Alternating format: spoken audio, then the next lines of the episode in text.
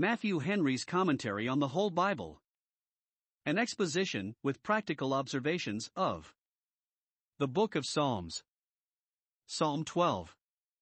It is supposed that David penned this psalm in Saul's reign, when there was a general decay of honesty and piety both in court and country, which he here complains of to God, and very feelingly, for he himself suffered by the treachery of his false friends and the insolence of his sworn enemies. 1. He begs help of God, because there were none among men whom he durst trust, verses 1 and 2. 2. He foretells the destruction of his proud and threatening enemies, verse 3 4.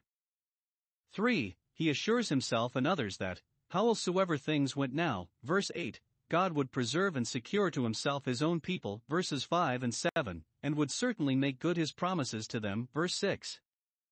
Whether this psalm was penned in Saul's reign or no, it is certainly calculated for a bad reign, and perhaps David, in spirit, foresaw that some of his successors would bring things to as bad a pass as is here described, and treasured up this psalm for the use of the church then. O tempora, O mores, O the times. O the manners. To the chief musician upon Sheminith. A psalm of David. Psalm 12 verses 1 to 8. This psalm furnishes us with good thoughts for bad times, in which, though the prudent will keep silent, Amos 5 verse 13, because a man may then be made an offender for a word, yet we may comfort ourselves with such suitable meditations and prayers as are here got ready to our hand. 1. Let us see here what it is that makes the times bad, and when they may be said to be so. Ask the children of this world what it is in their account that makes the times bad, and they will tell you scarcity of money, decay of trade, and the desolations of war make the times bad but the scripture lays the badness of the times upon causes of another nature. 2 Timothy 3 verse 1 Perilous times shall come, for iniquity shall abound. And that is the thing David here complains of. 1. When there is a general decay of piety and honesty among men, the times are then truly bad. Verse 1 When the godly man ceases, and the faithful fail. Observe how these two characters are here put together the godly and the faithful. As there is no true policy, so there is no true piety without honesty. Godly men are faithful men, fast men, so they have sometimes been called. Their word is as confirming as their oath, as binding as their bond, they make conscience of being true both to God and man. They are here said to cease and fail, either by death, or by desertion, or by both. Those that were godly and faithful were taken away, and those that were left had sadly degenerated, and were not what they had been, so that there were few or no good people that were Israelites indeed to be met with. Perhaps he meant that there were no godly faithful men among Saul's courtiers, if he meant there were few or none in Israel, we hope he was under the same mistake that Elijah was, who thought he only was left alone, when God had 7,000 who kept their integrity, Romans 11 verse 3, or he meant that there were few in comparison, there was a general decay of religion and virtue, and the times are bad, very bad. When it is so, not a man to be found that executes judgment. Jeremiah 5 verse 1. 2. When dissimulation and flattery have corrupted and debauched all conversation, then the times are very bad. Verse 2 When men are generally so profligate that they make no conscience of a lie, are so spiteful as to design against their neighbors the worst of mischiefs, and yet so base as to cover the design with the most specious and plausible pretenses and professions of friendship. Thus they speak vanity, that is, falsehood and a lie, every one to his neighbor, with flattering lips and a double heart. They will kiss and kill, as Joab did Abner and Amasa in David's own time, will smile in your face and cut your throat. This is the devil's image complete, a complication of malice and falsehood. The times are bad indeed when there is no such thing as sincerity to be met with, when an honest man knows not whom to believe nor whom to trust, nor dares put confidence in a friend, in a guide. Mike 7 colon 5, 6, Jeremiah 9 verses 4 and 5. Woe to those who help to make the times thus perilous. 3. When the enemies of God, and religion, and religious people, are impudent and daring, and threaten to run down all that is just and sacred, then the times are very bad, when proud sinners have arrived at such a pitch of impiety as to say, With our tongue, tongue will we prevail against the cause of virtue, our lips are our own and we may say what we will, who is Lord over us, either to restrain us or to call us to an account. Verse 4. This bespeaks 1. A proud conceit of themselves and confidence in themselves, as if the point were indeed gained by eating forbidden fruit, and they were as gods, independent and self sufficient, infallible in their knowledge of good and evil, and therefore fit to be oracles, irresistible in their power, and therefore fit to be lawgivers, that could prevail with their tongues, and, like God Himself, speak, and it is done. 2. An insolent contempt of God's dominion, as if He had no propriety in them, our lips are our own, an unjust pretension, for who made man's mouth, in whose hand is his breath, and whose is the air he breathes in? And as if he had no authority either to command them or to judge them, who is Lord over us. Like Pharaoh, Exodus 5 verse 2. This is as absurd and unreasonable as the former, for he in whom we live, and move, and have our being, must needs be, by an indisputable title, Lord over us. For, when the poor and needy are oppressed, and abused, and puffed at, then the times are very bad. This is implied, verse 5, where God Himself takes notice of the oppression of the poor and the sighing of the needy. They are oppressed because they are poor, have all manner of wrong done them merely because they are, not, they are not in a capacity to right themselves.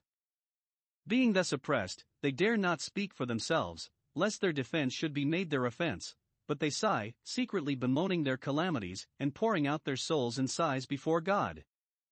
If their oppressors be spoken to on their behalf, they puff at them, make light of their own sin and the misery of the poor, and lay neither to heart. See Psalm 10 verse 5.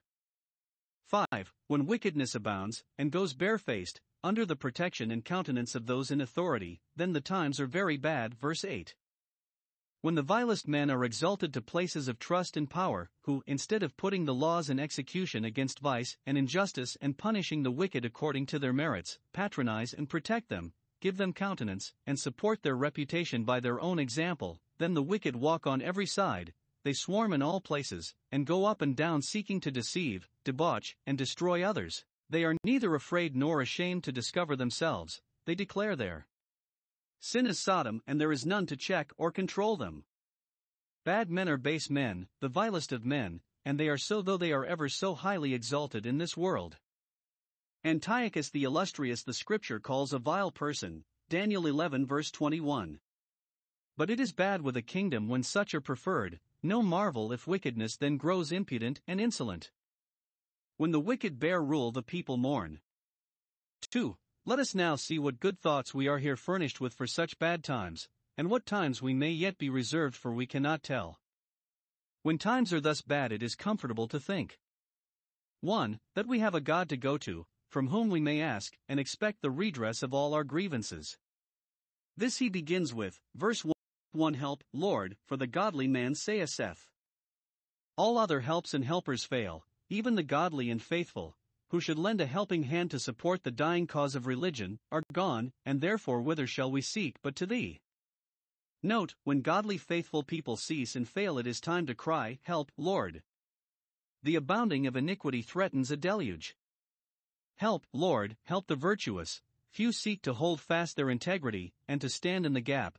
Help to save thy own interest in the world from sinking. It is time for thee, Lord, to work.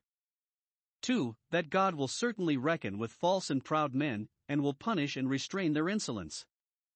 They are above the control of men and set them at defiance.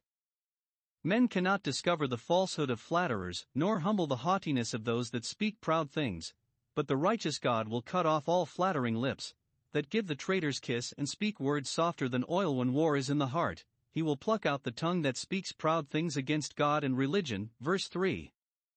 Some translate it as a prayer May God cut off those false and spiteful lips. Let lying lips be put to silence.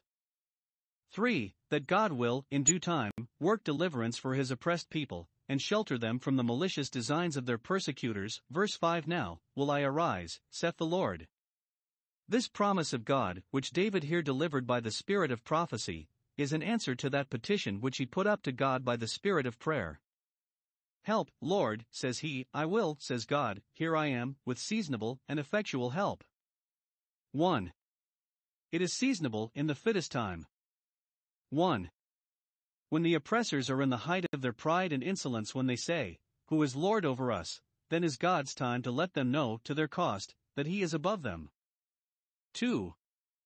When the oppressed are in the depth of their distress and despondency, despondency, when they are sighing like Israel in Egypt by reason of the cruel bondage, then is God's time to appear for them, as for Israel when they were most dejected and Pharaoh was most elevated. Now will I arise. Note, there is a time fixed for the rescue of oppressed innocency, the time will come, and we may be sure it is the fittest time. Psalm 102, verse 13. 2. It is effectual, I will set him in safety, or in salvation, not only protect him, but restore him to his former prosperity, will bring him out into a wealthy place. Psalm 66, verse 12, so that, upon the whole, he shall lose nothing by his sufferings. For that, though men are false, God is faithful, though they are not to be trusted, God is. They speak vanity and flattery, but the words of the Lord are pure words. Verse 6 Not only all true, but all pure, like silver tried in a furnace of earth or a crucible. It denotes 1. The sincerity of God's word, everything is really as it is there represented, and not otherwise, it does not jest with us, not impose upon us, nor has it any other design towards us than our own good. 2. The preciousness of God's Word, it is of great and intrinsic value, like silver refined to the highest degree, it has nothing in it to depreciate it. 3. The many proofs that have been given of its power and truth, it has been often tried, all the saints in all ages have trusted it, and so tried it, and it never deceived them nor frustrated their expectation, but they have all set to their seal that God's word is true, with an experto creed trust one that has made trial, they have found it so. Probably this refers especially to these promises of succoring and relieving the poor and oppressed.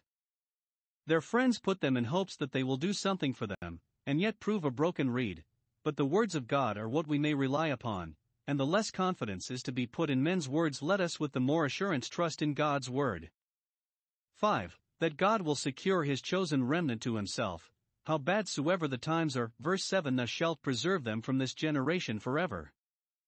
This intimates that, as long as the world, world stands, there will be a generation of proud and wicked men in it, more or less, who will threaten by their wretched arts to ruin religion, by wearing out the saints of the Most High. Daniel 7 verse 25.